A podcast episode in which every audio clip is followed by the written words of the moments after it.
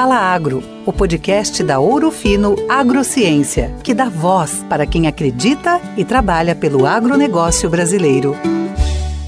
Olá pessoal, tudo bem? Eu sou Henrique Biguete, sejam bem-vindos a mais um episódio do podcast Fala Agro, o podcast da Ouro Fino Agrociência. No programa de hoje vamos falar sobre as oportunidades de inovação em formulações para herbicidas na cana-de-açúcar. Como podemos avançar no desenvolvimento de formulações adaptadas ao sistema produtivo brasileiro para aumentar a performance desses produtos no manejo de plantas daninhas?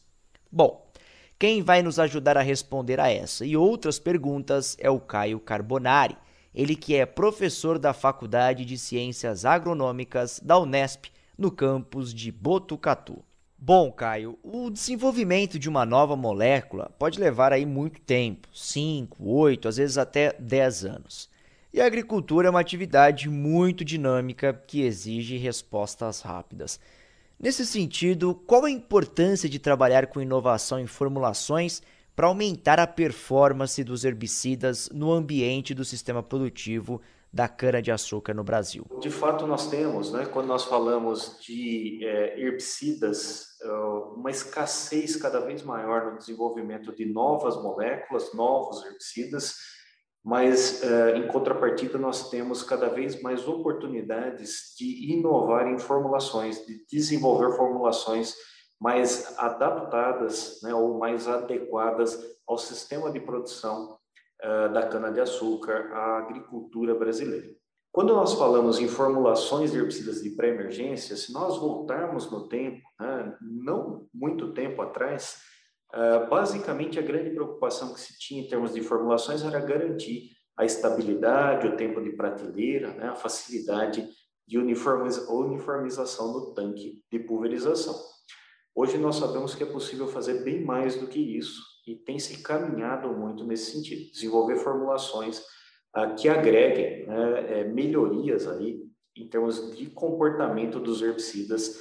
Uh, claro que ainda focado em tecnologia de aplicação, em, em, termos de garantir a uniformidade no tanque, a uniformidade do produto aplicado no campo, mas também em termos de garantir né, uma melhor performance em termos de passagem pela cobertura morta, e aí cobertura morta hoje é, é, predomina fortemente na agricultura brasileira, seja uh, nas culturas anuais com plantio direto, seja na cana-de-açúcar com a uh, cana crua.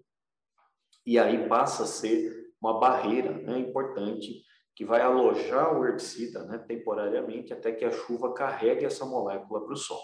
Esse tempo de permanência, né, essa exposição do herbicida na cobertura do solo, na cobertura morta sobre o solo, uh, é, é, extremamente importante e gera aí oportunidades para a gente ter formulações mais adequadas a essa realidade. Assim como é possível também nós termos né, formulações uh, cada vez mais adequadas em termos de herbicidas de pré-emergência para uma dinâmica mais favorável também no solo. Né? É possível primeiro mapear todo o comportamento da molécula no sistema de produção de cana e aí pontualmente fazer interferências em termos de formulação de forma a mitigar, minimizar né, os principais processos uh, de perda, né, os principais processos que uh, contribuem para a redução da eficácia dos herbicidas.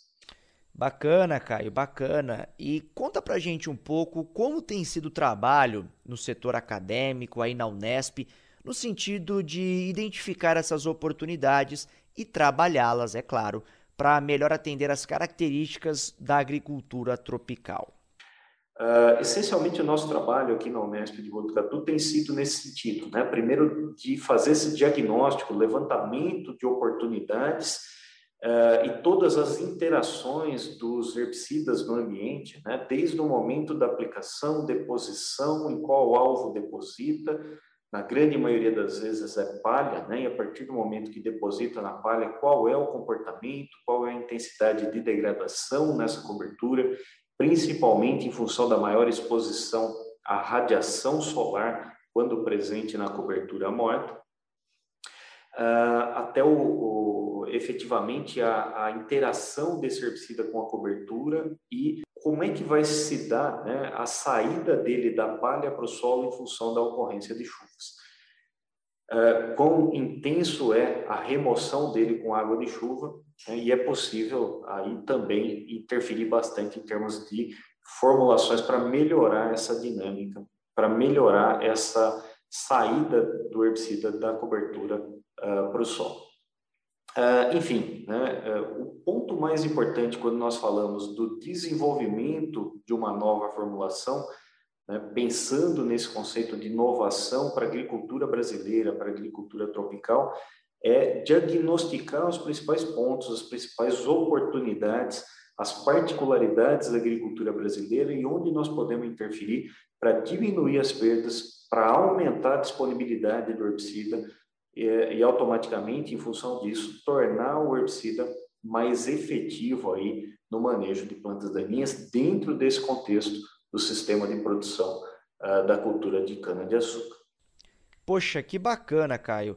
Agora, é, conta pra gente, você tem algum exemplo de formulação que foi otimizada pensando em atender esse conceito? Ou seja, melhorar a performance no manejo de plantas daninhas do setor canavieiro na agricultura, nas condições, ou melhor dizendo, da agricultura tropical? Uh, um exemplo né, de formulação que foi otimizada, desenvolvida né, a partir desse conceito, pensando na agricultura tropical, pensando na cultura da cana-de-açúcar, é a formulação de clomazone do Caivana, né, que é uma formulação microencapsulada, onde foi monitorado né, todos esses pontos, desde a aplicação até a efetiva entrega do herbicida no solo, que é onde ele vai atuar no manejo, uh, né, uh, no controle das plantas daninhas. Então, nós uh, avaliamos, né, participamos de algumas etapas do desenvolvimento dessa formulação e nós pudemos constatar né, aí uma série de benefícios da formulação que foi desenvolvida, da formulação microencapsulada de caivana que foi desenvolvida para clomazol. primeiro, né, o fato de ser uma formulação microencapsulada, ou seja, a molécula ela está envolvida por um polímero né, e protegida por um polímero, isso reduz a volatilização. Então, no trajeto barra-alvo, a partir da deposição, né, principalmente na cobertura morta, eh, a volatilização é bastante reduzida. Né, é uma forma de mitigar a volatilização. Uh, outro ponto que precisa ser destacado quando nós falamos dessa formulação microencapsulada de clomazone é, é, é, em relação à seletividade. Né? Ainda que nós tenhamos ali uh, cana né, é, em pós-emergência uh, inicial, enquanto encapsulado não há absorção do clomazone, né? de forma que a cápsula depositada sobre as folhas não é absorvida e depois é arrastada para o solo.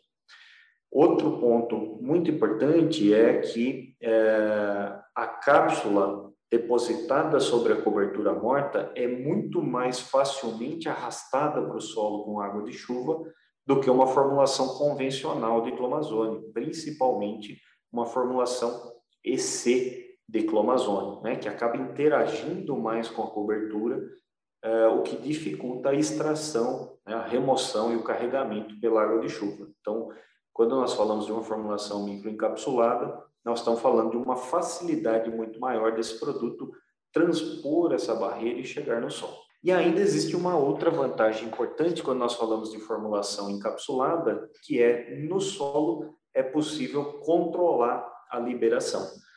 Então, para um herbicida de pré-emergência, não necessariamente eu preciso ter toda a dose aplicada disponível no solo num primeiro momento.